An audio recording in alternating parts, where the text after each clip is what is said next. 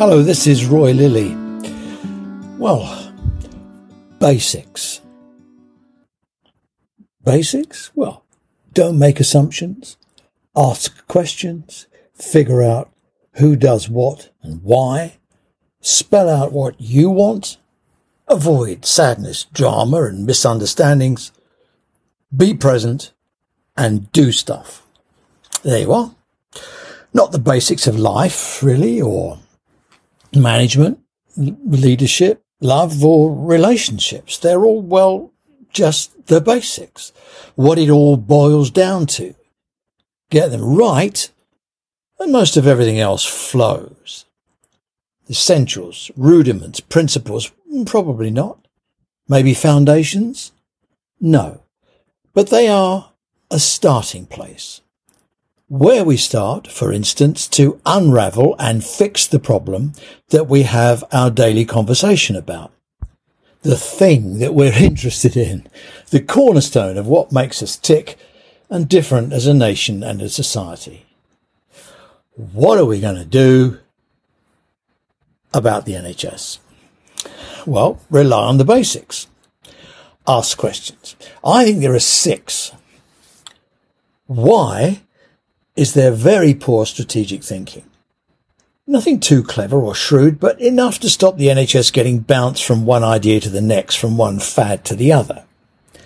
Number two, why is no one on the lookout for what's next? Workforce shortages, aging population, deflections and changes in demand, the impact of a digital environment, all foreseeable, but nothing properly attached, nailed on or connected who is asking what does the NHS look like in 10 years and why? Number three, is there, why is there no strategic alignment with the social care system? In fact, there's a deliberate avoidance of the issue. Number four, why are finances hand to mouth? ICBs have been born into debt. Winter funding comes too late forecast destroyed by events, no financial overview. Number five, why is there no risk alignment between the myriad of arm's length bodies that are involved in healthcare? The 126 organisations that have regulatory interest and trust, the layers of governance and regulators that costs a fortune and keeps the public no safer.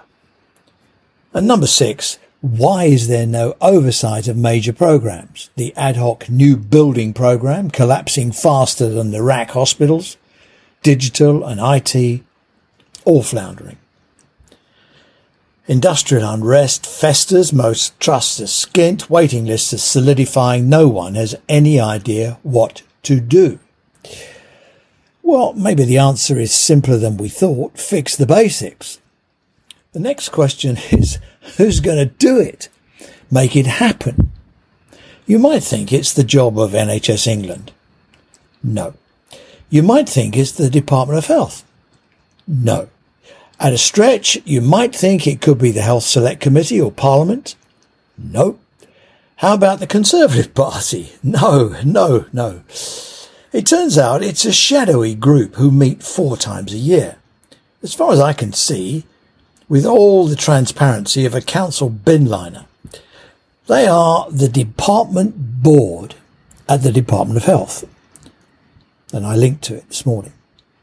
Their role is, and I quote, to bring together ministerial and civil service leadership with non-executives from outside government who can provide independent support and challenge.